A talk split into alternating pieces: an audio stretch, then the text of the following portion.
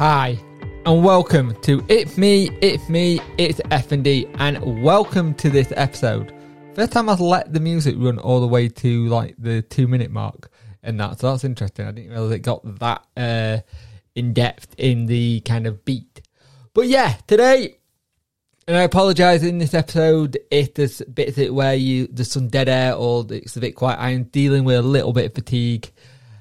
What you get with uh, any form of FND or chronic illness. I'm just very tired, so there's a lot of yawning going on. But I want to get this episode done. So this weekend, I wrote something called the self assessment of what I'm doing in life, and it basically talking to myself. to what I want to sort out and how I want things to do. Like my F and B, F and D have been a pain in the ass. I've been trying to sort that out. I've been getting a lot of issues in my own head where I've released some uh, emotional tension, so crying and being good for the soul and help me release some energy. But it also shows you how far away I've been from not doing what I'm good at, which is communicating in this kind of sense. I'm crap at communicating in general.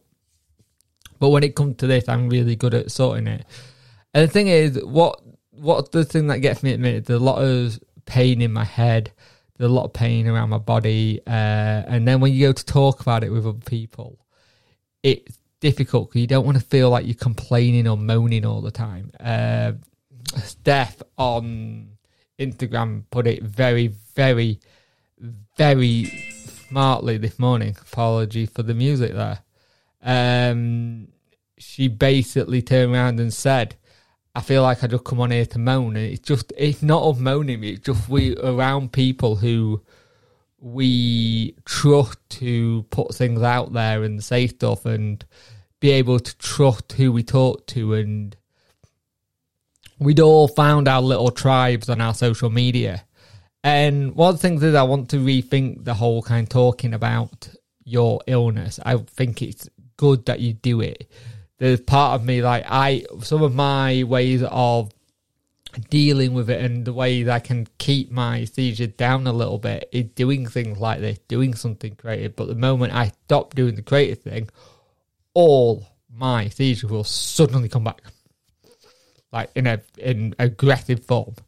And I put here the podcast in my therapy. So I create content for myself. I do it for me. For it's something I've done, I want to try do more of it uh, with this going forward. Uh, I do YouTube as well. I do a podcast on there, which is also helpful.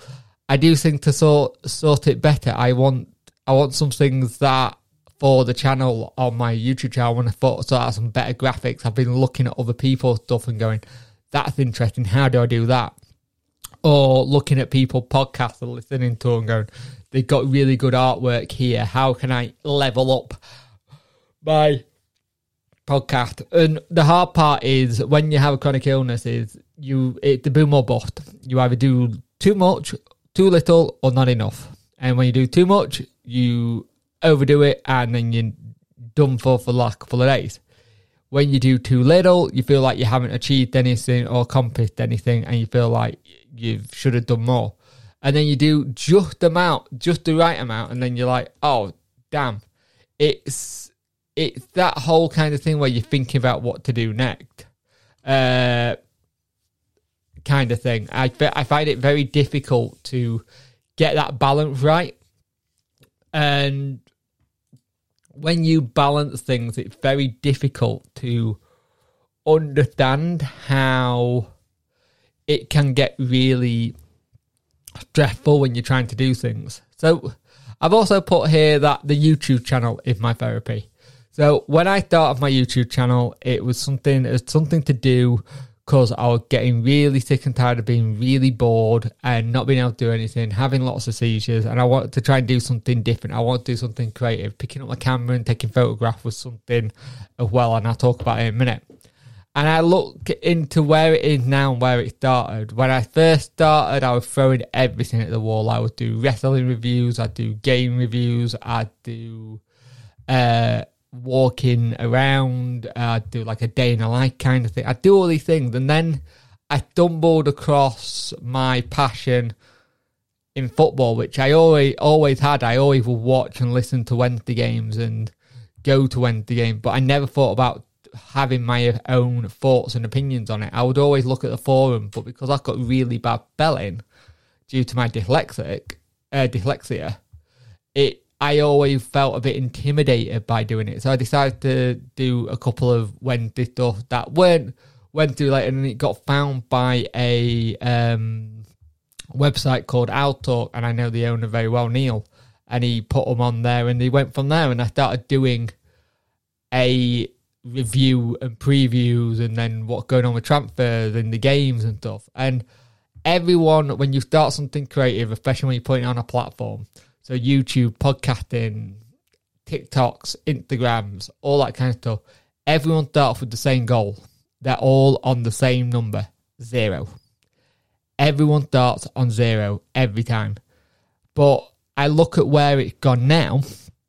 I started on zero, and uh, as I was recording this, I'm on 1,886. I will say 1,886. That sounds about right, yeah. Uh, so I'm getting very close to pushing another big milestone. Um, like I my goal is to get to uh, 2k by the end of the year on there because it it's very much doable. Yeah, I'm on 1,886. So, um, a couple away from uh, 900. I get to 900. We then go for the 100 more and try and get to 2k. And it's really interesting how the channel has grown around my seizures but it also becomes something easier for me to do, but hard at the same time because there's a lot of seizures I have to cut out and edit. And then when you've got to get a video up pretty damn fast, editing becomes a new norm for you. And it's one of those things where I, I do these things where I look at what's going on in my life and how things are going. Like, I have a beautiful little girl. I'm wanting to build a massive uh, kind of studio kind of thing so we can have another child at some point. And it's that kind of thing where you just keep looking to find some positives in terms of the negative because we can all find negatives in whatever we're doing. But sometimes the positives are harder to find than the negative. But even if it's a tiny one, like I always say, and this is perfect, perfect because I'm going to start ending the podcast because it's a long one. As I always say, if you got out of bed in the morning, you win in the day anything else is a bonus. If you have to rest, rest. But it is that mentality of we go again. We always be able to get at the moment that we're in, we can get up, start again, get up, start again, get up, start again. And as long as we're still in that mindset to keep trying to get on with the day and try and get on with life, we should be good. But having a chronic illness is very, very hard. It's tough, it's mentally draining, it's physically draining. And I just want people to know you're doing okay. You're doing the best you can and keep going out there and doing amazing with whatever you do in life. FND is something that does define us, but it shouldn't define us at the same time. Are ways of doing things where we can improve our lives by doing something different that we never thought of. The friends I've met due to FND, I would never have met due to me having FND. I wouldn't have started the podcast. I wouldn't have started the. I wouldn't have done the podcast with Odette, who becomes a very good friend of mine. There's lots of different things that get you to this point, and sometimes it's about reflecting with what you got instead of what you haven't got. So, on that note, please enjoy the rest of your day, evening, whatever it is, whatever time you listen to and I will see you in the next one.